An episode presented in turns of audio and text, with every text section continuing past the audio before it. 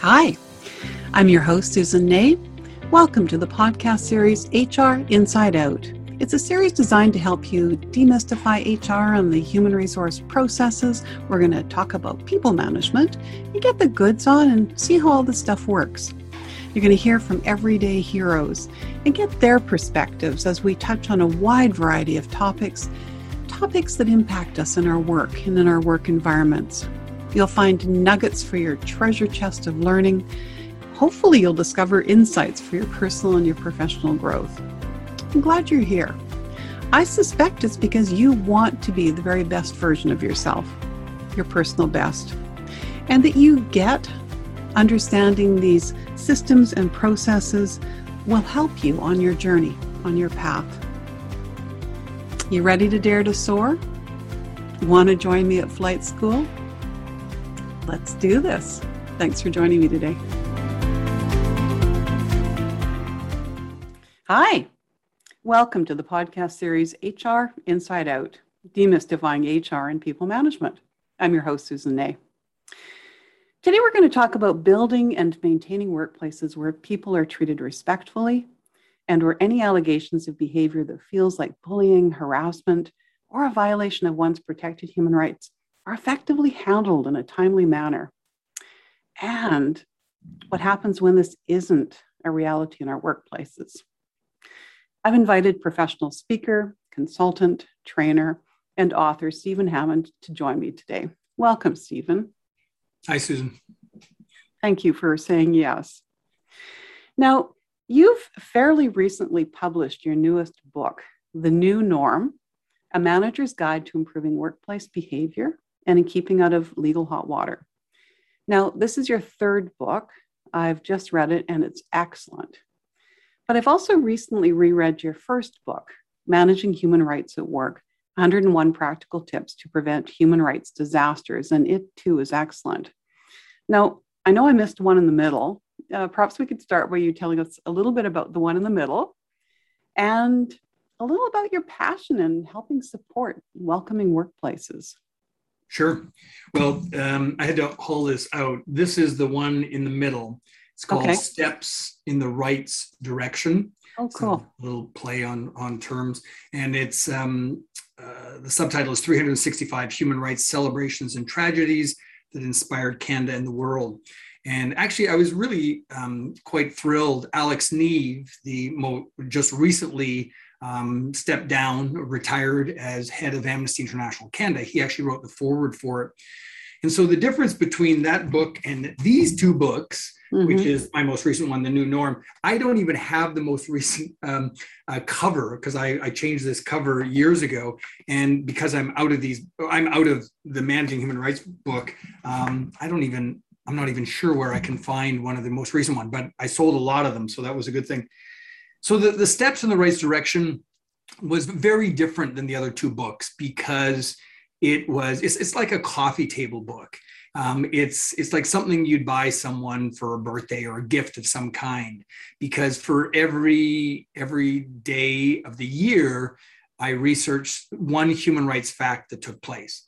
And so about 60% uh, of the book is canadian content a lot of american stuff but actually the other 40% is is not just the states but it's actually different events that have happened throughout the world.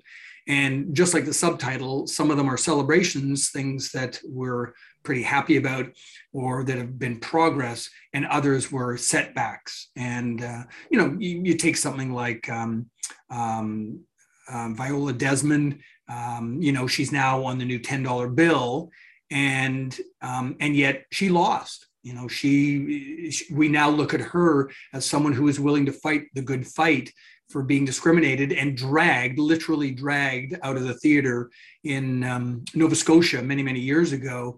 And she fought it and and lost and then eventually moved to new york and died relatively young about the age of 50 but there are but but you know she was one of a number of people who who actually um, paved the way for others to have greater success in their claims of discrimination and we we recognize that. So that was an interesting book for me. I didn't do a very good job of of sort of the promoting of it. I i wrote 2000 sorry i printed 2000 or had 2000 printed and then i sold out of those. But it's it's actually my favorite book because it is it is just so interesting and it's it's very personal issues. I even was able to put my mom in there because uh, oh, wow. she was quite a feminist and, and a politician, um, and so I was able to put her. Uh, I think her date of birth, but I never actually gave the year because she always kept it a secret, which is really funny. but that's another story. But anyway, so that's that's what the steps in the right direction. So you won't be able to get it anywhere because uh, it's sold out. But you know, maybe someone is is selling it secondhand. I'd love I'd like to actually write another one about um, to follow up on this. Actually, um, maybe I when hope, I retire someday. Oh, I hope you do because what I find is that through your books, you make learning about those cases instead of reading huge, you know, the actual awards that are often hundreds of pages. You very succinctly um, well, I'm going to talk a little bit about how you do some of your training, so I'll, I'll save that for later. But I do sure. love the way that you uh, you share your learning and and you're right. And these people that have paved the way for for others through their actions. But what about and what about you? Um, but, well, you're asking and your, your passion, passion in helping people. Yeah. Um, I don't. I'm I'm not sure. You know, it's I, I think a, a, big compliment I got years years ago was someone said, "Oh, in high school, Stephen, you were so nice," and I said, "Really? I don't recall being that way." But I think um, the values that I got from my parents. It might sound corny, but the values that I got from my parents about being a good neighbor, and you know like even if a neighbor is a, sort of a pain um, no no you know you, you have to work with what um, what people are willing to give. And and mm-hmm. and so issues my mom was a real feminist and and it was interesting because a lot of people think feminists let's say have to be on the left. Well it's not like she was on the right but she was a progressive conservative. And so she was um, quite a staunch feminist um, within the party when she was a member of the legislature in Manitoba. So I learned a lot about issues of inequality and i got to see how how uh, they had an impact on her and how mom would fight back and uh, and she would like she would make her opinions mm-hmm. um, very well known and yet and and yet at the same time she knew what are the things that she could push on and what are the things that she had to get some allies or some support in that mm-hmm. way and so then when i started when i went to law school i thought i would do corporate commercial work and it just wasn't for me. And you know, d- nothing wrong with lawyers who do corporate commercial work, but I mm-hmm. found it uh, just a little too boring. Um, and so I went back into something that I knew, which was human resources and labor relations and employee relations. And I even did that after I got called to the bar. And so it was from there that I realized that there was an awful lot of problems going on in the workplace. And so I would institute training for the um, for the employers that I actually worked for to help the managers and the supervisors as well as the employees to have a better understanding of what are your rights and responsibilities and what protections do you have. Wow, you know it's interesting when you say uh, somebody saying to you that you were nice. I was just in a workshop and that's exactly the question they asked us is that you know what were you complimented for in your earlier years you know, especially when it was out of the blue, and to go back and look at that because that's often when people are struggling with, you know, who am I and what should I be doing as a career path. Those are really good signals. So interesting. And uh, yeah, no wonder with your background that you have taken the path that you've taken. I'm going to talk a little bit more about your your background for our listeners, because you obviously come to this area very uh, well experienced and educated. So you earned your Bachelor of Arts degree from the University of Manitoba and your Bachelor of Laws degree from Osgoode Hall Law. Osgoode Hall Law School. Well, that's a tongue twister. you then worked as the executive director of one of Manitoba's political parties, and you've mentioned that you worked in human resources and specialized in employee and labor relations. You worked in both the private and the public sectors. And although you're not currently practicing law, you do remain a member of the Law Society of BC. On your profile, you also noted that you were arrested in Poland, accused of being a spy for the West. I think that should be the topic of your next book. Um, I just, I always find it, and we're not going to get into that because I do want to keep this focused on bullying and harassment. Um, but I just, I always find fascinating where people come from and, and what prompted them into their careers. So thank you for sharing earlier. I'm going to move to how we met and unless there was something else that you wanted to share just on your background before we move on. Um, actually just the it was it was it was rather interesting when i learned how many mistakes not sorry not mistakes how many problems people are running into and then i just and i just thought someone's got to fill this void and, oh. and, and, there's been a lot of training that has gone on and that's what i spend most of my time is as a, a trainer for particularly management and then also keynote speeches and whatnot and and the, the thing is that it's i don't mind saying it, it still surprises me that these issues are going on. I mean, like truly surprises me. As a matter of fact, when I when I wrote the new norm, I literally wrote it with the introduction saying, I can't believe this stuff is going on. So here's these 35 chapters, four pages each. I look at either a case or a number of issues or high profile stuff. And then I say, okay, this was the old norm, this is the new norm. This is how you need to move on. And and so that that seems to just continually be something that I see in my line of work or when I'm reading in the newspapers.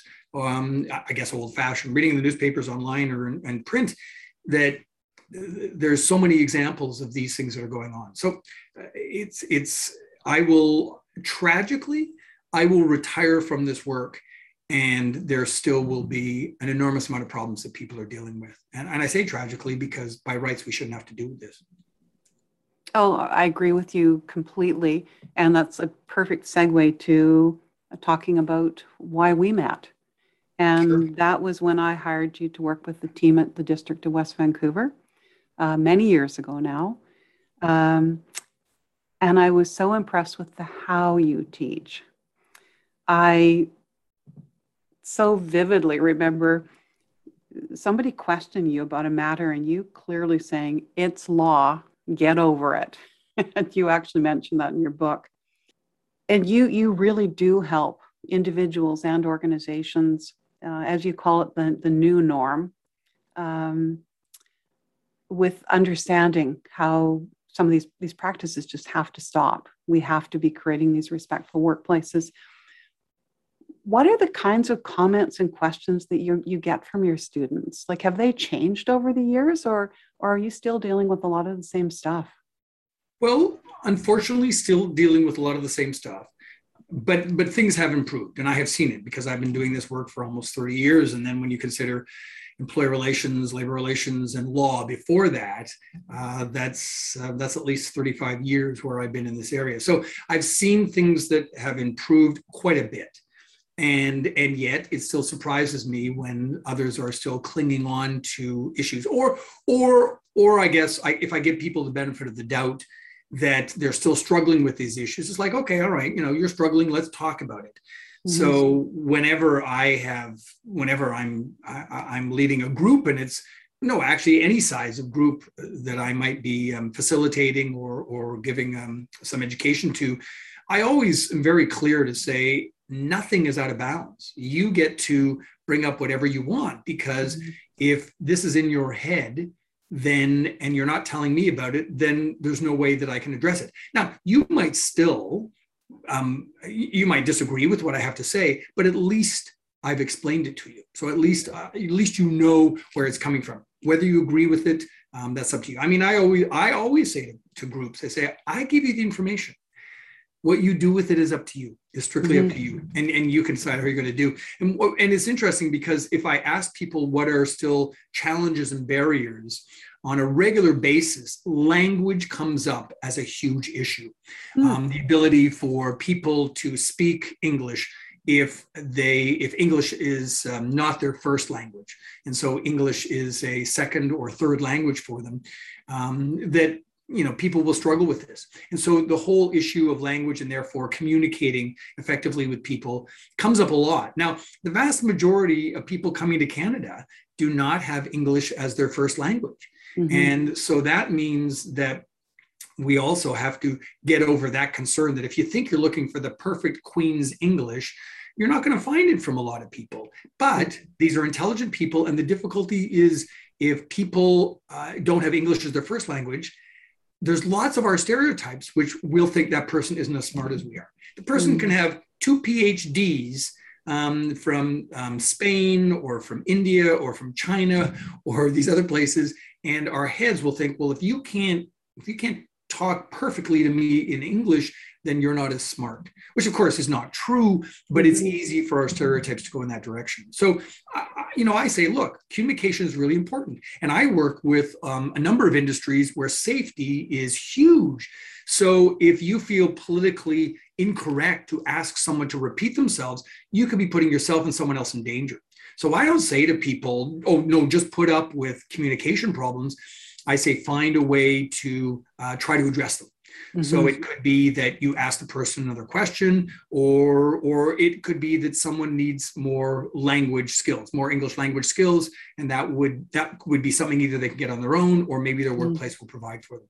So that's something um, because we have so many immigrants that are coming to the country and we need immigrants to replace our aging population mm-hmm. we are we're like you know so many other countries not just western countries but all kinds of countries around the world and so we need more immigrants and yet when you come here and give it up like consider someone coming from afghanistan and mm-hmm. coming to canada and and and and think of the reverse right if we were leaving canada and mm-hmm. went to mm-hmm. afghanistan and didn't know the language and the culture and knew no one or you know so you're going to find other people who can speak your language you're going to find other people who are part of your community where you can learn where to get um, clothing that you might particularly like food that you like um, if you have religion that's different than other people then where can you go and find that so the whole notion of people integrating well if you want them to integrate then make sure that you help them out be good mm-hmm. neighbors be good co-workers and help in the process and so, you know, th- those are some of the issues. Also, us holding on to our stereotypes. We all have stereotypes, but if you're holding on to them and you're not letting them go, big issue. So there's there's a lot of there's a lot of things that are going on as far as challenges still, but but we've come a long way. And so you will also take anyone who is in a minority position and that could be a person of color, for example. Um, it could be First Nations individual, or it could be someone who's uh, uh, transsexual or gay or lesbian. And I'm finding that that a number of people are now wanting to speak up and assert themselves. Just questions their abilities, not based on their uh, true abilities, but based on a characteristic that they have no ability to change. That empathy piece is so so important. Of really trying to put yourself in the other person's shoes. And uh, yeah, those are really important considerations for uh, particularly those of us in human resources um, to be watching for. Uh, and that safety piece about is there another way of communicating? Um, are you seeing in the current case law, um, like what are the kinds of things that you're seeing that end up in the courts most frequently these days that that there we weren't able to resolve through you know through more informal processes. Well something that informal and formal is still going on is is the harassment the bullying um, sexual harassment. Again to a lot of people's surprise i think everyone expected after harvey weinstein was thrown into jail and that was all exposed in the new york times and, and other publications and the Me Too movement really took off at that point. I think a lot of people expected that um, people expected that that uh, we we've already made so much progress on this, but you know, and something that we're seeing is um, has come from. Um, Donald Trump, for example. But I, I remember when I was giving um, a presentation and he was just the nominee for the Republican Party. And I said, you know, I, if I said if this guy gets in as president, the things he said already are so vulgar and rude and disrespectful and just downright horrible.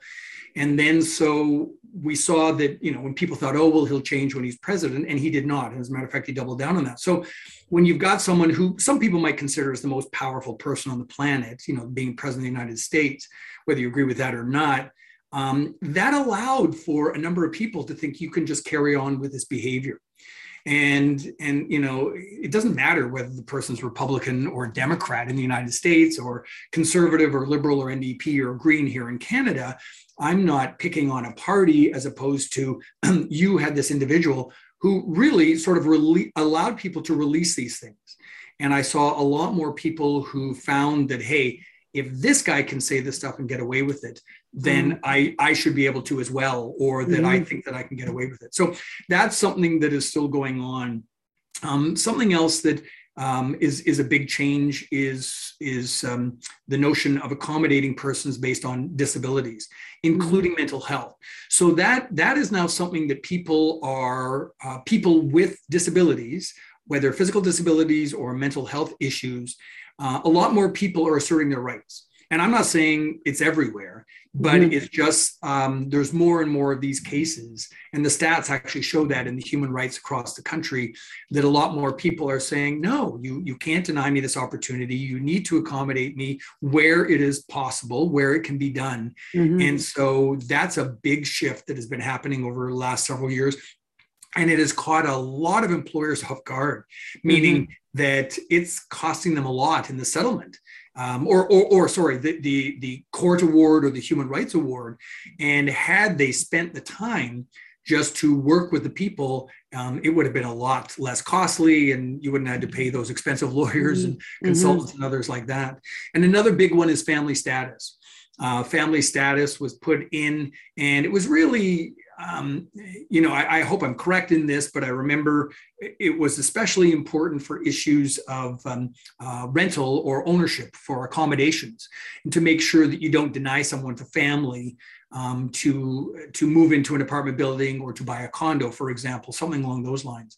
And and then the courts said, nope, family status is not just about having a family, but also about how um, you actually have to um, deal with your family or what you have to do with your family. And so that could be that the work shifts don't allow you to get proper daycare. And, and you know, most people work it work it out. And, and for a lot of working parents, it's it's an enormous amount of work on their part to juggle all this stuff. And, and you've got parents who will be um, having different shifts. And so they hardly see one another, but just to yeah, make sure yeah. you look after the kids. So this is another area, a big change that I'm noticing in the last few years is, is um, people saying, uh, where there's whether you've got a policy or procedure and it comes into conflict with my issue of my family then you have to accommodate me um, you, you, know unless it comes down to undue hardship and we're going to talk a little bit more about undue hardship and some of the further questions that I've got for you. I'm going to move to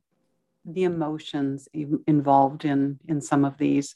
And I just, as I'm listening to you, I'm thinking about um, a firefighter who was terminated and through a grievance process was actually offered his job back.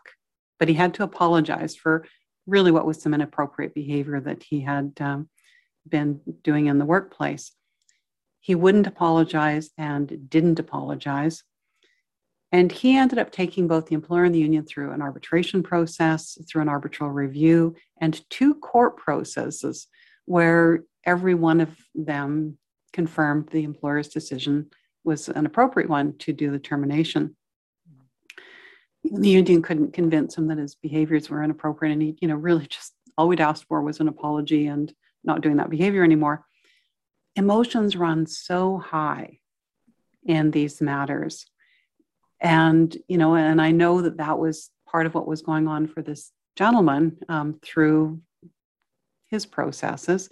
Any tips that that you can give to people either the respondent or the complainant um, about managing the emotions involved when you know when you are alleging a violation or you're the recipient of notification that you're the respondent in in a case?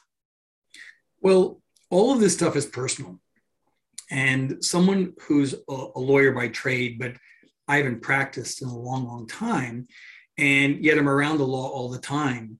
And one of the things that is just so obvious that I say to people is you can litigate anything and that can be starting with a grievance that could go to an arbitration and and so that is a legal process or it could be through the courts or a combination of those things which sounds like the example that you're giving.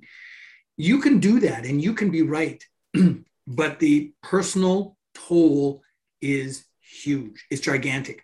And so i am not discouraging people from making formal complaints and getting justice where they need to do it. Excuse me but you have to realize even if you are right it will affect every weekend, every birthday, every Christmas or Hanukkah or Eid or or any any vacation. You will be thinking about this the whole time. Mm-hmm. So so so again i don't want to take anyone take the impression that i'm not saying you know don't fight for your rights do so mm-hmm. but if you can try to you know go that further step to try to um, deal with it um, informally um, or if it goes formal it doesn't go it doesn't go too far then then that's going to be a lot easier on you because it just takes this emotional toll. Mm-hmm. and and i have seen people it might even be something in, you know to do with residential tenancy not to do with the workplace. And it's something in which oh there's an arbitration it'll be you know it'll be done with soon and yet it is all consuming. It, it's all you think about. So where you can i just encourage all parties to try to um, to try to come to compromise if necessary mm-hmm sometimes compromise isn't what you're looking for. It's not like, okay, the compromise is Stephen gets to harass you a little bit and you'll put up with it, but he can't go too far. So mm-hmm. sometimes you can't have a compromise on something that is truly wrong. Um, in the process that people are dealing with, if, for example, you were saying with a firefighter, is um, the unions own the grievance. The individual member of the union does not own the grievance. That is something that they take forward. And if you disagree with your union, then you can go to the labor board and, and, and go through that process if you want to. And, and I've got examples of cases um, all over the place. So because you brought up fire, I'll, I'll give you another example. This got into the news and it was a captain of a, of a fire department who said something just outrageous, just the kind of stuff that I would never. I mean, your podcast would be pulled if I actually said what this guy said, and he just thought it was the simplest thing to say. And the interesting thing is, as opposed to firing him, um, the captain said, "All right." To his deputy, I want you to look at this because maybe you know I'm too close to it or something. And I wanted to look at it, and they said instead of firing him, they were going to bring him back, but it um, it was docking pay a little bit, and then he was demoted for a, a few months. And this guy fought it all the way. Now he has every right to do it. He lost because it was just absolutely outrageous. Again, what he said, just to, mm-hmm. I cannot mm-hmm. emphasize enough. And I I first got this from the news. So here's an interesting thing. This guy retired. And so every person will know what he said, and his grandkids will know if they if they Google grandpa, they will know what he said mm-hmm. in, in, in this particular incident that was so outrageous. So this was an example of him digging in his heels and now the whole world knows the horrible stuff that he said mm-hmm. and so i just say to people don't dig in your heels. It's the easiest thing that you can do is to dig in your heels and that's not going to get you anywhere. So when you need to apologize apologize. And but you you can't take the emotion out of these things. The law is is to take emotion out of this. And the lawyers and the judges and the arbitrators and the adjudicators they will do their best to take the emotion out of it you won't take the emotion out of it. Yeah. Your yeah. emotion is this is personal. This is something that is uh, affecting me. Either someone's making an accusation towards me, or or you are the person who is um, having to deal with these inappropriate behaviors. So it's it's not easy to take the emotion out of it. The legal process will will try to deal with it on the facts, on mm-hmm. the issues, um, but it's always going to be a very emotional issue that people are dealing with. Yeah, and a good message to do everything we possibly can to get that resolved as quickly yeah. as possible at the lowest level, you know, in the procedural chain as possible. Yeah, the earliest level. Yeah, yeah. I want to uh, talk a little bit about uh, some of the services that you offer. Um, one of which is an online modular training program that you call the Respectful Workplace Eliminating Harassment, Bullying, and Discrimination in Canada. Now, each of the modules is 10 minutes and includes a big mistake, an important tip, a quiz that refreshes on key points, and the relevant Canadian legal cases on the area discussed. Um, now, an example in Module 1 that I picked up on was think beyond yourself. Can you share a little bit more about this particular tip for our listeners? Sure. This is just where I encourage people to um, try to put yourself in someone else's shoes. And I think you already mentioned that a moment ago. Mm-hmm. And it's, it's not always easy to do that. Um, but that if we just think of uh, from our own perspective, well, you know, I don't have a problem with that comment, or or I don't have any difficulty with the way that I'm being treated. Well, that's fine. It might be okay for you, but for another person, that might not be the case. And especially, you know, you take a, um, white guy like me. Nothing wrong with white guy. I'm I am. But the thing is that there's not a lot you can say to me that is going to be really hurtful just about the fact that I'm a white guy. Now, I'm married to a man for you know the last uh, 14 years, and and so if you were to um, make comments about my sexuality or about my partner, for example, or anything like that, um, then that's something where it's, it's it could hurt, for example, mm-hmm. where that could have an impact. But if you are in a position of privilege, then and and so you you don't understand what it's like to be a woman, or if you're a woman, you don't understand what it's like to be a person of color. Um, try to understand what that's all about because I think it's very easy for a lot of people to roll their eyes and think, oh, things have gone too far. Well, yeah, there's a few examples where things have gone too far but that pendulum has not has not moved to the point that we have eliminated discrimination, harassment, bullying, and and, and inappropriate behaviors. It, it's still going on in in so many different workplaces. So the thing is that if you can just try to understand what it feels like when a joke or comment is made and you just think, oh, come on, get over it. It's not that big of a deal.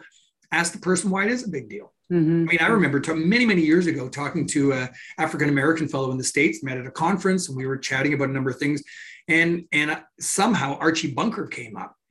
Now I'm you know dating myself, but he was younger than me, but he knew about Archie Bunker, and and uh, he said, "I'm." He said, "I don't find any humor in that." I said, "Well, you don't understand. They were also making fun of Mike Stivic and you know being a liberal and Archie and and and you know when we saw Archie, everyone was laughing sort of at him and." And he says, Stephen, he says, you are not going to convince me that um, I'm supposed to find this humorous. And that was a really interesting thing because when I looked at Archie Bunker, I was laughing at him. You know, they were making mm-hmm. fun of a guy who was this bigot. Um, and yet he's just saying, uh, uh, sorry, you know, I, I just don't see it that way. I find it offensive, all the different things that they were talking about. So try to understand what it's like for another person. What's it like for them living in this country? Um, and, and, by the way, you know, they might be third, fourth generation Canadian, and yet does someone look at them differently because of the color of their skin, or because of a disability, or because of their sexual orientation, or anything along those lines? And wow, kudos to uh, your colleague for instead of because it's so easy to go, yeah, yeah, yeah, but instead saying, no, I, you're not going to convince me. Yeah. You know, and if we could get and that was more than doing that. that. yeah, that was about 25 years ago, and I still remember it. And yeah, it was and it yeah. was a good light. It was a great light bulb for me. Yeah. That uh, that went on. Yeah, and we do that. You know, yeah. especially in a nice way when you know it wasn't argumentative, but just I, you're not going to convince me. So I'm going to talk a little bit more about some of the other modules. Module one does continue, and we talked a little bit about um, uh, you used an example about con- controlling our libido, uh, being attentive to power relationships, and to also to reactions to behaviors in several areas. Uh, and there's been lots of publicity around all of those in the past few months. Now, you continue with Module 2, more details about sexual harassment in Canada, and Module 3, gray areas in what is not sexual harassment uh, in Canada. So, obviously, an area we need to be paying more attention to. I've I've worked in organizations for several decades and, and have witnessed a lot of change. I was the HR advisor having to go around and ask people to take down the pinup calendars, and they were both the male pinup calendars and the female pinup calendars. And I know myself, I've, I've also used inappropriate language or words, sometimes not being appropriately sensitive to their meaning, their impact, or their origin. And I know I'm not alone. We all continue to learn and I think the heightened attention to what respectful looks like and feels like, as you're saying, is starting to make a positive difference uh, in the work that, that you do. Um, and yet there's still some pushback. Uh, any, just any, both on the, the, the fact that you've got three modules on sexual harassment. Yeah. Uh, and and the thing is is just still a big deal. It's still a big issue that's going on. And and there's a there's a lot of different reasons. When i said you know control your libido there's some which is just because sexual harassment is a form of sex discrimination under the eyes of the canadian law and or judges and adjudicators and whatnot. And and so it um, it's, it's one of these areas in which someone will just think oh um, this person likes me or I think there's an attraction of some kind. and when you've got I remember seeing, I don't know exactly how accurate it is, but um, I remember seeing something that said um, at least 30% of uh, couples who get married or have long-term relationships met in the workplace. So it's not like we can say you can't have any relationship with someone in the workplace, but it's got to be mutual. And I think lots of times they'll think, oh, you know, years later, um, telling the grandkids, "Oh, grandma, you know, uh, didn't like me at first, but I persevered," and and those are interesting for Ma and Pa Kettle or something along those lines. But it's it can get you into a lot of trouble. So mm-hmm. if there is something mutual uh, with another individual, then fine, you know, pursue it, and then just decide are there things that you need to put into place? Because if, let's say, one's a supervisor, um, or there's anywhere where there can be a conflict, then you just have to put it in place. It's not all, it's not romantic mm-hmm. um, on how you deal with it, but believe me, if let's say the relationship sours, or if just other people think, well, you're giving favoritism to to this person who you're now dating, which mm-hmm. which can be very easy for people to see or it, or it appears to them whether there's mm-hmm. truthful or not so that's one area of sexual harassment that is still going on, and and it's really interesting because you know I'm this old white guy, and um, and you know there's there's you know a number of actually it doesn't even matter whether you're white when you become an older guy i think when anyone um, who you would be attracted to is just even polite to you, you think, oh, I still have it. And so, no, the person is probably just being polite to you and don't take it as anything more than that. But maybe because as we get older, we don't have as many people who find us as attractive as when we were younger. I know I'm making some generalizations here, but but it's the kind of stuff in which you know maybe we're still looking for that we're still looking for um, wanting to be attractive to other people and we take that as a sign that there's something going on well no, just because people are being polite to you, just be polite back.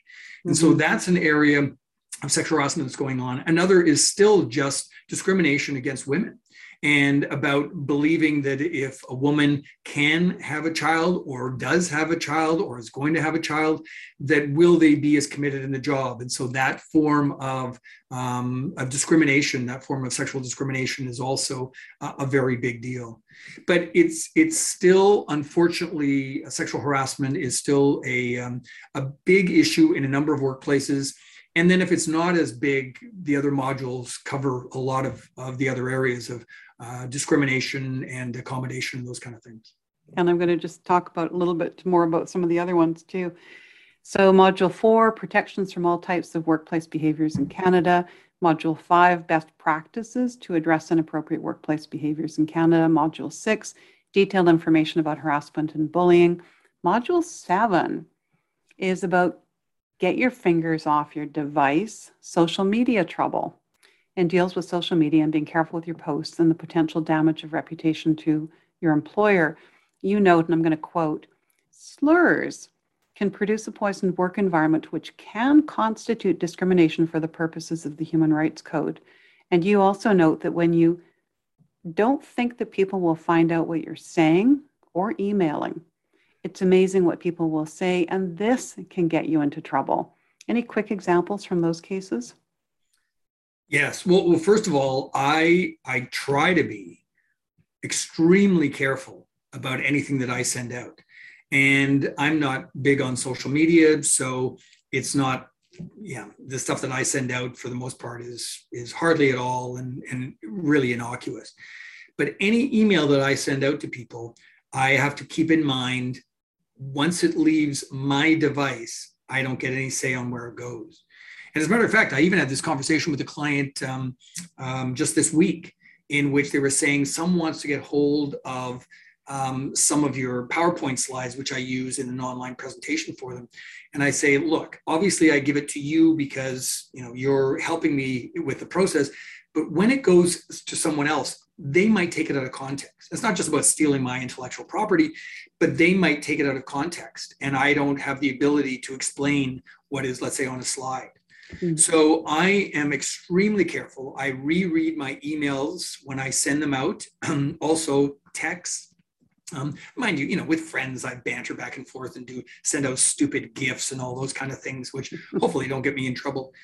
But on on anything else, I'm very careful about it. And the difficulty is that people are not taking those second sober thoughts about mm-hmm. what is going out. And I remember it was a number of years ago where I saw one of the first examples of a termination of employment being upheld. And this was a woman who worked in a care facility, and um, they were very strict about you're not supposed to um, uh, send out pictures of, of people who live in the facility. And then there was some disparaging comments that the woman had sent out, but she thought it was in a confidential area. So she thought it was restricted, and yet it wasn't that restricted. And so she felt she could say and do whatever she wants, basically going right to your point that you're asking me about. So once the employer found out about it, um, the woman was terminated. And I was rather surprised that even though she was the sole provider of her family, she'd worked there for eight years.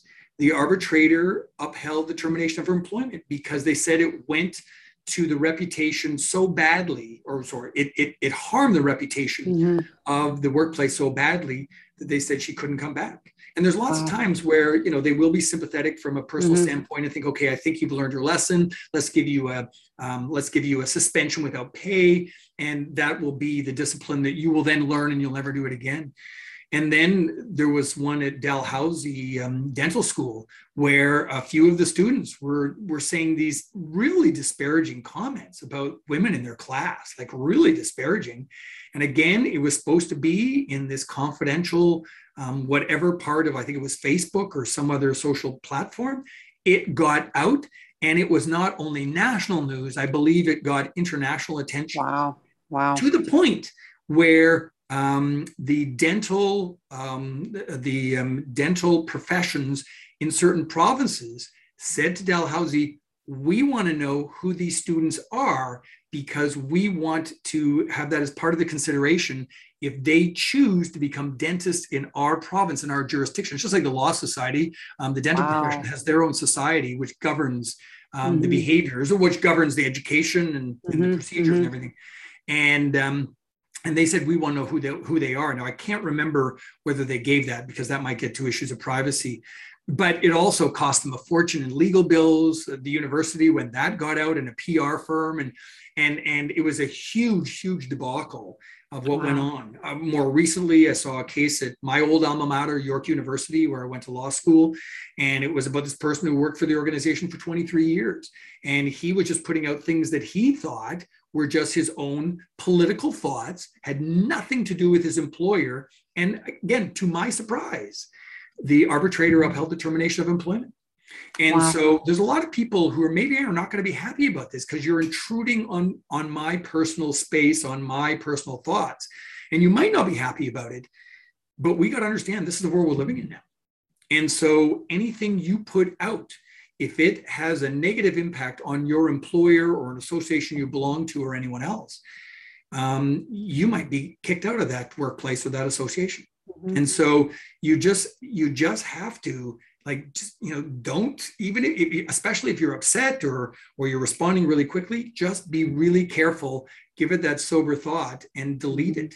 Because yeah. at the end of the day you just have to think is this going to be worth it or not? Now if you want to you know take on these issues really strongly and you feel very strongly about them hey you have the right to do that but there also could be consequences. Yeah wow thank you and excellent examples. Module 8 asks are you accommodating and it's about understanding the complex world and provides insights into the duty to accommodate which you've talked about a little bit earlier and once it can get us into hot water quite quickly if not handled appropriately. Um, when we talk about accommodation, there's often the term to the point of undue hardship. Can you talk a little bit about, and I know it varies, but just uh, for our listeners, what is undue hardship? Well, sort of the, um, the, the starting spot for determining undue hardship came from a decision many years ago uh, by the Supreme Court of Canada. And it was one of the judges who actually said, it's kind of hard to say exactly what undue hardship is because the idea is if a, a policy or, or um, procedure or even a law, if it comes into conflict with a person's human rights, so that's not everything, Mm-hmm. But if it's uh, one of the grounds, um, one of the protected grounds under human rights across Canada, if it comes into conflict with your human rights, the employer must accommodate them to the point of undue hardship. And so then this judge spelled out a number of things like the cost. Um, uh, there was there was five different categories, and uh, one of them would be cost. The other would be issues of um, safety. Something else would be uh, whether um, it's covered under collective agreement, um, and that autom- that wouldn't again automatically mean that it would be undue hardship. Um, it could be morale, and so there was there was a number of criteria in which they had said that might constitute undue hardship. So you take something like um, a large employer, it could be the Royal Bank, it could be the uh, University of Toronto, and um, and they are going to have to, let's say, get a little bit less productivity out of a particular person because of an accommodation, let's say, um, let's say to do with a, uh, religion, um, mm-hmm. or you know because of times that they need off, for example, or um, someone with a disability or family status and and they or, or there might be some costs associated with that again the university of toronto one of the big banks they can probably absorb that. They're not a social mm-hmm. service agency but they can absorb it. You get a mom and pop operation who owns a corner store or a small um, or, or let's say they just need one particular person to help them with their landscaping business and then suddenly they're saying hey i need all these times off. And and that could be an example in which you say no that's an undue hardship. That's too much for them. And I'm not going to say that those are automatically going to be the circumstances, mm-hmm. but it's just that it, you have to look at every situation. We've had decades now of legal precedents, so there's a lot of guidelines which can help people out. And I don't mind saying in my first book, um, Managing Human Rights at Work, which is I'm not plugging that one because it's it's out of print now but um, it was by far the most difficult chapter that I had to write when mm-hmm. I wrote about accommodations, and and therefore also for this module, these modules, is that you got to be really careful about not leading people in the wrong direction, but also being clear on the law on what it is and what that what the law then means from a practical standpoint, and and all it means is just overturn every rock. Um, look everywhere for the accommodation. And there was an example from a few years ago of a school district in Ontario, a large school district. And they had this woman who, because of the job, the stress from the job, she went on stress leave. Mm-hmm. That ran out. The long and the short of it is that it went through uh, years of litigation and they just said, um, no, we can't take her back in a supervisory position. Look at she can't handle that stress. And then the end result was I think the back pay that they ended up having to pay for not getting any productivity out of this woman was over four hundred thousand dollars. Wow. Then they also had to pay, but the legal fees would have been massive because they kept on litigating it through, you know, mm-hmm. over 15 years. Wow. This was well, the, well, okay. She was off for 15 years. It was about 13 years of litigation, and um, so the legal bills would be massive. Mm-hmm. And then you also had to pay her back all the benefits that she missed out on. And then the fact that she'd be getting this huge lump sum for a settlement, well, now that meant she's in this huge tax bracket. So then the court and the tribunals also said now you have to compensate her for that extra tax. So then you have to give her more money for her to pay that tax. I thought, boy, I wouldn't want to be the accountant who figures these things out. Mm-hmm. But but just imagine if they had just said, okay, this is not necessarily what we thought we would have to do, but you're right. We can probably find her a supervisory job, and she seems quite competent. Um, what would that have cost you? What would that have cost you versus something that could be getting probably close to a million dollars in expenses? Wow. Yeah. So, you, so, so, so, the, so the thing is, I just say to I just say to employers and unions, if, if if it's a unionized workplace, I say and anyone else, just if you if you think you you have the the answer, look again. And and by the way, it could be very clear. This is an undue hardship. Um, you do not have to make that accommodation. It'll be unfortunate for the employee or this person, but the fact is that at least we've shown that we have tried and it just didn't work. Yeah, that documentation is really important of noting what what's been looked at. And I think when you get into those kinds of questions, seeking legal advice is always very proactive and I know I've always found it helpful and just saying what what might this look like, you know, ideas that we may not have considered. You conclude with module 10 four last issues, but I'm going to leave a little bit of curiosity for the listener. yes. And I'm going to encourage uh, actually picking up your book, uh, which is available through your website. You're not going to find it on Amazon or in the bookstore, so you're going to need to work directly with Stephen. And um, it is an absolute excellent read and resource. Now, I also noted on your website that you've got um, other resources, uh, one being 26 biweekly supervisory tips. And then you also offer uh, 20 training videos and a training manual. And again, I think your, your website is probably the best place for people to go to uh, access those uh, resources. And of course, you. And I've put all of that information on the show notes page for this podcast. You know, I was going to ask you if I missed anything, but I did miss your keynote. So I knew you had two on your website that you yeah well they depending on on who the organization is it's usually around um, human rights issues so managing human rights at work. Um, it's about the respectful workplace and issues of bullying and discrimination uh, and and also just the changes that are happening um, especially especially when we had um, uh, um, George Floyd who um, who was killed and and then you know other things that have we've come to light for uh, First Nations people, including the unmarked graves and uh, the way that certain people are treated, and and so that when you've um, when you've got any of these things, then I also address um, some of the changes that are taking place about issues of racism and and inclusion and diversity, and so the interesting things are those are things that we can pull off the shelf. But I usually say to people, what are the three things that you want people to do differently after they've heard me than they did before? Mm-hmm. And that's what it comes down to is what are the behaviors that you want to see changed? And then I just work with the clients and, and come up with those answers, more or less. And I, I use I use a lot of cases. People really like cases. The yeah. books are full of cases. All, all my books are full of cases. Uh, and I learned that a long time ago, just with the CSI franchise in the states, the uh, you know the television show that uh, people people just love cases, and uh, mm-hmm. and so I I always say this is where we can learn from the mistakes of others. It's it's real, so it doesn't surprise me. Yeah, I've got a, I've got a couple more questions for you, um, sure. and I've seen Stephen speak, and he's excellent. Um, so I can be a testimonial for you.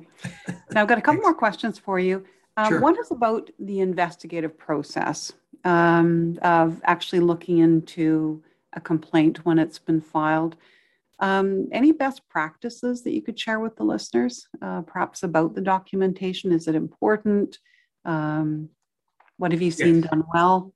Yeah, documentation is important, but this is something that I learned when I actually uh, was in law and then also when I was employee and labor relations. Is I'd say to people, that if you are spending an enormous amount of time documenting someone so that you can get rid of them, how about if you spend that same amount of time, or perhaps even less, on trying to get that person to improve? Mm-hmm. Now, if you're if you're in human resources or if you're a supervisor or manager, you might be rolling your eyes and think, Stephen, you don't know what you're talking about. I've got this person who they're a pain and they're you know they're always turning up late. And look, if you've got someone that's not going to turn around, then at the end of the day, you say to the person, we either need to change your behavior or you can't work here. And, and, and you don't do that lightly because you know and, and the courts and the tribunals don't allow you to do it lightly you have to give people the opportunity to change so documentation is without a doubt is important but I've even said to people, I said, the worst that happens if you don't have all of your documented stuff in a row and you're really trying to work on this person, you can still document all of it, but you're working on this person to improve his or her behavior, then, then the thing is that um, the worst that happens is that maybe you have to go back and get some more documentation. In other words, maybe it's not working out. And so you have to just get a little more documentation after the fact. So I just say work with people, be very clear about the expectations. Um, this is what you need to do. This is where you're falling short. This is what I need you to do. We need it done by these timelines. And if not, if not, then it, it won't be a surprise. I always say to people when you are uh, going to let a person go or actually talk to them about any kind of discipline, it should not be a surprise to the person you're talking to because you've been very clear all the way along. Yeah. And so if you're doing an investigation, you also have to be really, really careful, whoever is doing the investigation or helping out the process, you've got to make sure that you're not being biased. And there's one of the chapters, I can't remember exactly which uh, number the chapter is, but it's about a large employer in British Columbia where I live.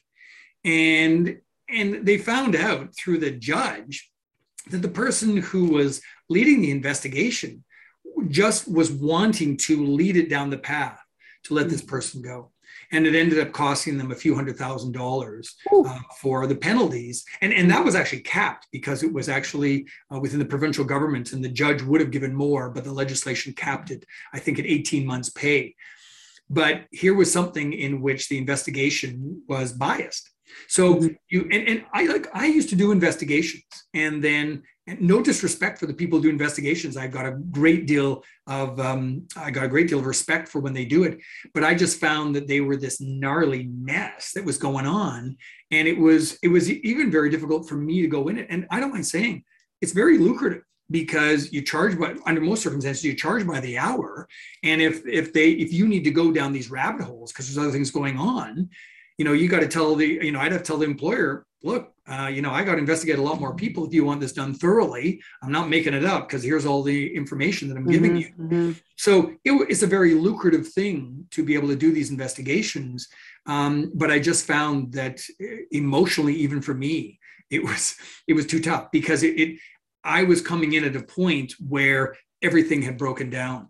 Yeah. And so again, do the investigations they're they're vital but what can you do beforehand? And so that's actually when i stopped doing that. And then i would just refer to very competent people to do the investigations.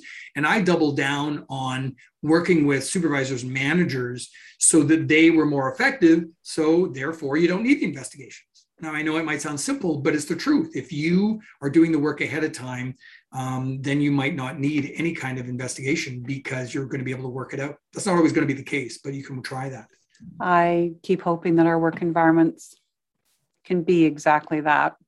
That when the things come up, they've dealt with, they're dealt with quickly, and people feel that they can put up their hand and say, I've got something I need looked at, and it's done. So I hear you. Uh, what about privacy considerations and compliance with the relevant legislation around freedom of information uh, and the protection of privacy? And again, thoughts or tips? Well, this is this is where you have to know where the line is. Um, I, I, I have found that on issues of privacy that some organizations have gone too far. And they are worried more about the privacy than they are about the protection of the people who are being harmed. Um, but you know i leave that up to the organizations to decide where that is. This is where um, I don't mind saying that this is where talking to a lawyer or some other professional who knows exactly where the line is on the privacy and freedom of information and, those kind of things. So it, it just becomes really important to make sure that you're finding out, you know, what has gone on and that you don't have to reveal that to people who don't need to be in the know. And that can be mm-hmm. frustrating for some of the fellow employees who think, wait a second, I have the right to know this. And sometimes you might feel as though you do. Sometimes perhaps you you do, and the employer isn't isn't letting you know for your own protection. And other times it's no, you know, you might not be thrilled about it, but sorry, we we don't need to reveal this information to you in order to resolve the situation. Mm-hmm. But you know, and, and without being a cop out about it, it's just it's going to depend on the circumstances. It's going to depend on the fact situations. Well, so much in employee and labor relations does. It's very circumstantial. Yeah, yeah. what about statutes of limitation? I think there's been a change to timeframes for filing a complaint. Excuse me, now I've got the frog in my throat with employment standards. Um, what about human rights alleged violations? Is there a statute of limitation or a time frame that complaints have to be filed? Yeah, we human rights is done by jurisdiction within Canada. So 10 provinces, three territories, and the federal government. And all of them are well, all of them are different, meaning that they're not all the same. Mm-hmm. And so it can be from as little as six months to as long as two years. And in all honesty, if if it doesn't go as long as two years, it's only because because I'm not the one who's litigating it. I don't I don't worry mm. about exactly all those those times, but it used to be that. Some you know the, the the shortest was six months and the longest was two years. The the the desire to have it for a shorter period is to say this is about human interactions, human emotions, and therefore uh, we want it. We want you to bring it up sooner. Yeah. It's not like it's a contract for um, you know, a, a piece of equipment. Um, and so you can just look at the contract, you can look at the equipment and, and, um, you know, it, it, can be a longer period of time. This is about people's emotions. This is about people's personalities, about the things they've said and done. And so s- some of the memories can fade or memories will fade. And so the idea is you can't hold on to this forever because the person should have an opportunity to defend themselves and it'll make it easier if it's not too uh, far down the road. Okay, thank you. Um, do you see many unsubstantiated claims? And with these, have you perhaps observed underlying issues or concerns that might have provoked the filing of that complaint? Um, and if so, how do you? I, I think we've actually addressed it's like handle it. but do yeah. you see many unsubstantiated claims? Oh, sure. Oh, sure. Yeah, yeah. And and this is why this is why we have to make sure that people's rights are protected. If I made a if I make a complaint against you, it doesn't mean that it's the truth. It might be the truth, but it also might not. And if we if we care about the fact that we live in a country that's governed by the uh, rule of law, then you've got to make sure that everyone's rights are protected. And and there's times where people get very frustrated because it's pretty obvious, you know, what has been done and yet you got to make sure that we actually look at it. So when when people say you you have to believe every person who brings forward a complaint well no you don't. And it, and it doesn't mean you dispute it right there. It means this is very serious. The allegations you're bringing forward are very important um, that we look into it and find out what has gone on and how it needs to be addressed. Now, if it happens right in front of you as the supervisor, you, you know, you got all the evidence that you need. Mm-hmm. But if it's, but, but, and by the way, it could be that it's not just that first time. Maybe this person's been doing it to many other people. So you also need to look into that. But if it's not something that you were there, that you know exactly what's going on, then you got to look into it. And, and, again, maybe it could be a very informal thing in which you ask the person, Did you say this? And they said, Yeah, of course I said it. And here's the reason why, or here's the context that it was said. It mm-hmm. could be that very informally, you might be able to resolve that. And so the thing is that just in the same way that there are complaints that are made in civil matters and criminal matters, is that we still have to rely on the system that it's got to be proven in order mm-hmm. to uh, take some action of some kind. So yes, there are people who will um, uh, who will make complaints that aren't valid, and that's why you will find in not only in the law, but you will also find in every policy in the workplace that if someone makes a complaint that they know is not true, then there is there is and should be, from my opinion, there should be very um, uh, substantial penalties for that, mm-hmm. because otherwise, when you allow people to just bring up lies or bring up things that are greatly exaggerated that will harm your reputation, um, that shouldn't be taken lightly. That uh, mm-hmm. you know, be, because because it brings the whole system into disrepute. Then mm-hmm. people feel as though, hey, anyone can make a complaint and um, and get away with it without anything being substantiated. Yeah, good points. Thank you. So, in your suggestions for the new norm, you provide a number of really great ideas about where we go from here. As examples, bite your tongue, just worry about you, and recognize that perfection is not the goal. Now, the just worry about you one is one that I highlight because I think it's something that we can each do that will make a positive difference. And it's about gossip. It is so easy to get caught up in gossip. And, you know, often it's about somebody or about something that somebody did. And you suggest that, and I'm going to quote, all you have to do is worry about what you say and do. Don't take part in gossip or unkind comments. And if someone wants to confide in you, politely say, no thanks.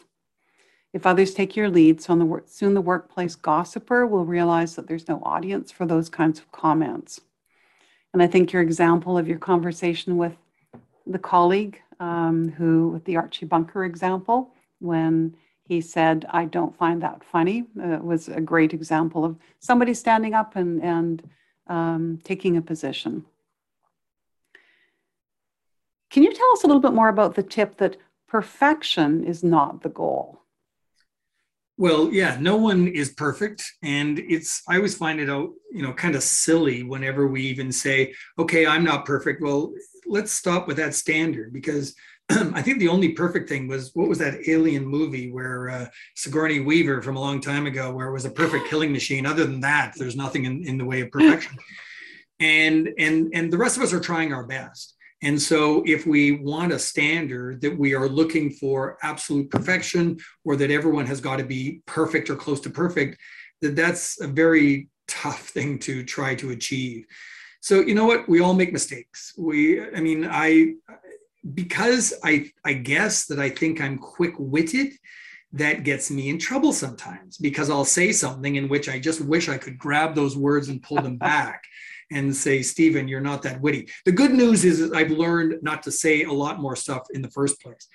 But yeah, don't don't look for perfection. You know, the comments that you were saying about the gossip and and uh, and and there's lots of times in which people say, well, first of all, when it comes to gossip, every every workplace, every client who's about to hire me, I say, okay, what are the issues? What do you want me to address? Oh, gossip is really big here. Well, guess what? Everyone says that. Everyone does. So obviously, when we go to the grocery store and we see the very expensive um, real estate, um, which is right there at the counter, and it's all these gossip magazines, amongst other things, then you know that for some reason our species seems to love that kind of stuff. So that you know, so the thing is, I when people say it's so big you can't change it all, look, you're right, you can't change it all yourself. Just you try to deal with it. If you're an individual, don't be part of the gossip. If you're a supervisor, don't allow it to go on. So you actually will have an influence of, of more people, mm-hmm. but you don't have to worry about changing the entire organization. So just try your best to do what you can do. And then when you've got more and more responsibility, then, um, and, and if you uphold that, where you, you, you just won't allow for gossip, then just, you know, that will spread throughout the entire organization. I'm a killjoy when it comes to gossip. I am like, um, I, if someone says something that they don't know is true, I will say that. I'll say, How do you know that? Were you there? You know, like, so, so people just learn don't talk to Stephen about gossip because he's no fun. And I take that as a sense of pride um, mm-hmm. that I'm not. So if everyone did that, then there wouldn't be the oxygen for a lot of gossip in the workplace. But again, you know, we're it's, it's not like I'm perfect about it because none of us are. Mm-hmm. And so when someone needs to call us on this stuff, then we need to listen and learn from it. Good. Sounds good. Thank you. Now, for our listeners who are supervisors, you ask, do you think you give the kind of signals that would make someone feel comfortable to actually speak up after you give them the chance? And I think that's a really good reflection question. Like, are you actually creating that kind of environment? Do you have other tips for our listeners who oversee people as part of their job responsibilities beyond what we've talked about already? Yeah. What's interesting with that the quote that you read is that um, an awful lot of supervisors that I speak to at any level of managing people is most of them are like really good people. They're open to comments criticism. They're open if if you need to talk to them about someone else who's a problem in the workplace. And they think they're completely open and they might be. But if the employees who they supervise don't see that and they just see that oh this person has got power they can take away a good job for me they can take away good hours or good shifts or or they've got they've got this power over me. And when we look at the level of debt that canadians have then a lot of people are thinking i can't take a risk of losing shifts or losing a job. And so therefore they'll just suck it up and they won't say anything. So when it comes to the supervisors just reiterate that if there's anything going wrong, uh, set examples so that if, if someone does come to you with an issue, that you don't dismiss it or you don't already have the answer to it, listen to what they're saying. You know, if it turns out that there's nothing to it, fine. Well, that's because you've actually looked into it or you've resolved it in some way. But the other thing I always find is to set the ground rules and stick to them. And that's really important. We got two new dogs um, in our lives, my partner and I. And it's so clear that just in the same way for training pets is the same way with human beings. If you, you know, if you set the ground rules and, and you're very clear about this stuff, then you will get positive results. And um, you know, and, and I hope no one takes the bad analogy about uh, the dogs, but but the fact is, I learned from a psych prof at the University of Manitoba, you know, decades ago, that he said it applies to people as it does dogs. And I came home and tried it with our dog at the time and, and found out that it worked, you know, work, positive reinforcement, all those kind of things.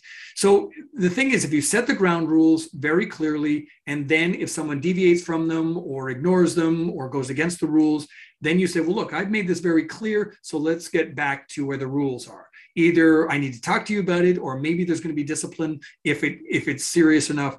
But you set the rules and you stick to them, and then everyone knows those ground rules, and mm-hmm. and that way it's no surprise when you're calling people on bad behavior. And that this takes practice, and you know it's it's like exercising a muscle. It, it just gets stronger, and your ability to do this gets stronger over time. Um, so again, it's that you don't need to be perfect at this and I think people are very forgiving as long as they see that you're trying. Yes. Now, a tip I noted in both your books is that it's important for us to recognize and acknowledge our own prejudices, as we all have them, and try to overcome them. And you mentioned about the investigator who had had biases and had taken the investigation down the a path that they wanted it to go. Now, I quote, if you're about to say something and it doesn't seem right, better to clam up than to get into trouble. And it's not what pops into our heads because we all have the thoughts. That was my that was my editorial there. It's what words we speak and what actions we take. And I think that's a really great reminder is that even though, um, you know, some of that, our upbringing, some of the things that used to be okay that aren't anymore, or they were never okay, but we didn't we weren't being sensitive to that. Um, those are our realities, but as long as we recognize that and acknowledge those prejudices and then really work to overcome them, I think that's such an important point that you're making. I think, it, and you know, it's really going to help with our oh, it's yeah. to recognize and stop this disrespectful behavior that uh, continues to happen in our work environments. Yeah, I, oh, it was a long time ago where I'm in this work and I'm going, oh, I can't believe the things that pop into my head. And so I thought I'm this horrible person. And then I just realized, don't worry about what pops into your head, Stephen. Just make sure you don't act on them. Mm-hmm. And that's the, you know, that's what you were saying. And that's the advice that I give to people.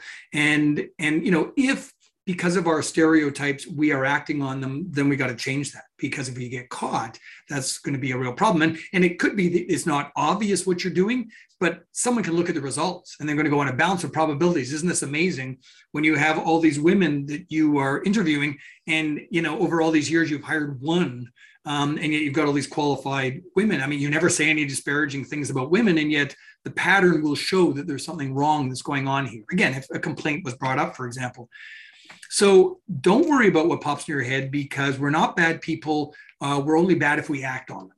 And, and, and that becomes really important because there's just all kinds of stuff that because my upbringing and, and, and I think I had a pretty good upbringing. I think my parents, like I rarely, rarely heard anything prejudicial from my parents. I mean, you know, they weren't angels, but my goodness, I had that good upbringing. And yet you know, just all the things around me um, are part of who we are. And I don't care who you are. I don't care if you're the Dalai Lama. I don't care if you're, uh, you know, the prime minister or the uh, or the president of the United States. Or you, we've all got prejudices. We all have stereotypes, and it's just that it's just that um, we don't want to be acting on them.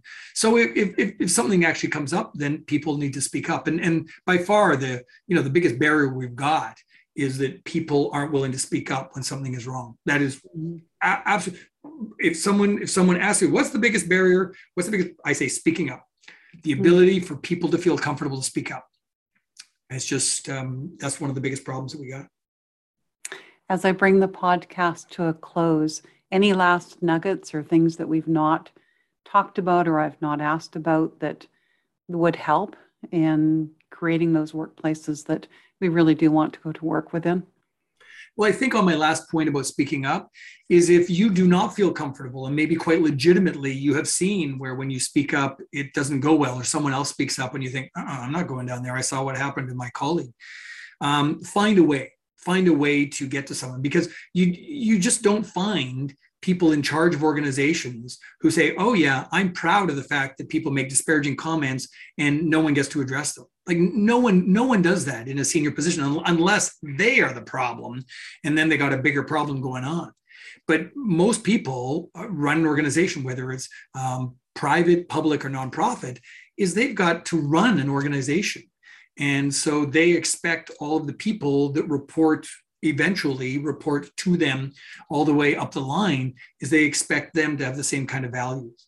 So if if you're getting roadblock in one spot then there's usually, if not always, an alternative of some kind in order to talk to someone else within the organization. Find out who that is. And, and then if it's not working internally, then you can always go externally. You can always mm-hmm. go to, mm-hmm. if it's a human rights issue, if it's employment standards, if it's something you go to court and, you know, you'd go through legal representation of some kind, you can always do that. But remember how I said you want to avoid that where you can. Just know that if something is bad enough, you've got to find some way, you've got to find a pattern, um, some sort of path to find that, uh, to deal with that. And in a lot of organizations, that might be a human resources department or a union, um, perhaps a colleague who is more comfortable having a conversation, who could be your, your ally. Um, so, again, thank you um, and great points. So, to our listeners, I know I have benefited by being taught um, by Stephen and have very much appreciated the lessons and the tips uh, provided by the two books that I own and rely on very heavily in my personal library. So I encourage you minimally to buy Stephen's book, The New Norm, A Manager's Guide to Improving Workplace Behavior and Keeping Out of Legal Hot Water. I know his training programs are fun, they're down to earth, and they really do help us better understand the practices and the behaviors that we need to do better and to create the kinds of workplaces that we and our teams want to work within. This stuff isn't easy. And it's so nice to know that people like Stephen have chosen to make this their work to help us ensure that the changes we need to make are done and done well. Thank you, Stephen, for agreeing to be with us here today. You're welcome. For the fabulous work that you do. You're based in British Columbia in Victoria. Your training program is modular and so available online. And I think uh, so are your supervisory tips and your training manual. And I think if people register on your website, I know I get these wonderful little tips that pop into my email once in a while. Is that just by registering on your email or your website? Yes. Yep. Okay. They can they can get um, they can get a number of the tips that are available, and they come. I think I think they come every three weeks or yeah, maybe they're, two. They're Phil, great. Phil, my technical guy, uh, takes care of all that. yeah, well, you must write them because they're fabulous. Yeah. Um, and I can also attest that you're a fabulous speaker. Thanks. But it is time for us to both fly, and we need to bring this podcast to a close. We both hope that you found today's session interesting and helpful to listen to. I'm going to be back again next week. I hope you will join me again as you you guessed it Dare to Soar. Susan and Stephen signing out. Bye for now. Thank you again, Stephen. You're welcome. Have a great day, everybody. Well, we've reached our destination for today. Time to lower those wheels and prepare for landing. Thank you for joining me. If I said something that resonated with you, please subscribe to the podcast and to share it with others. It would be awesome if you also took the time to provide a review, whatever your favorite social media sites are. If you have a question or an area that you hope I'll cover in a future session, please send me a note, either to my website, www.effectingchangefromwithin.com, or to my email, susangna at gmail.com. I look forward to our next time together. In the meantime, soar high. I believe you can. Susan signing off. Thanks again for joining me.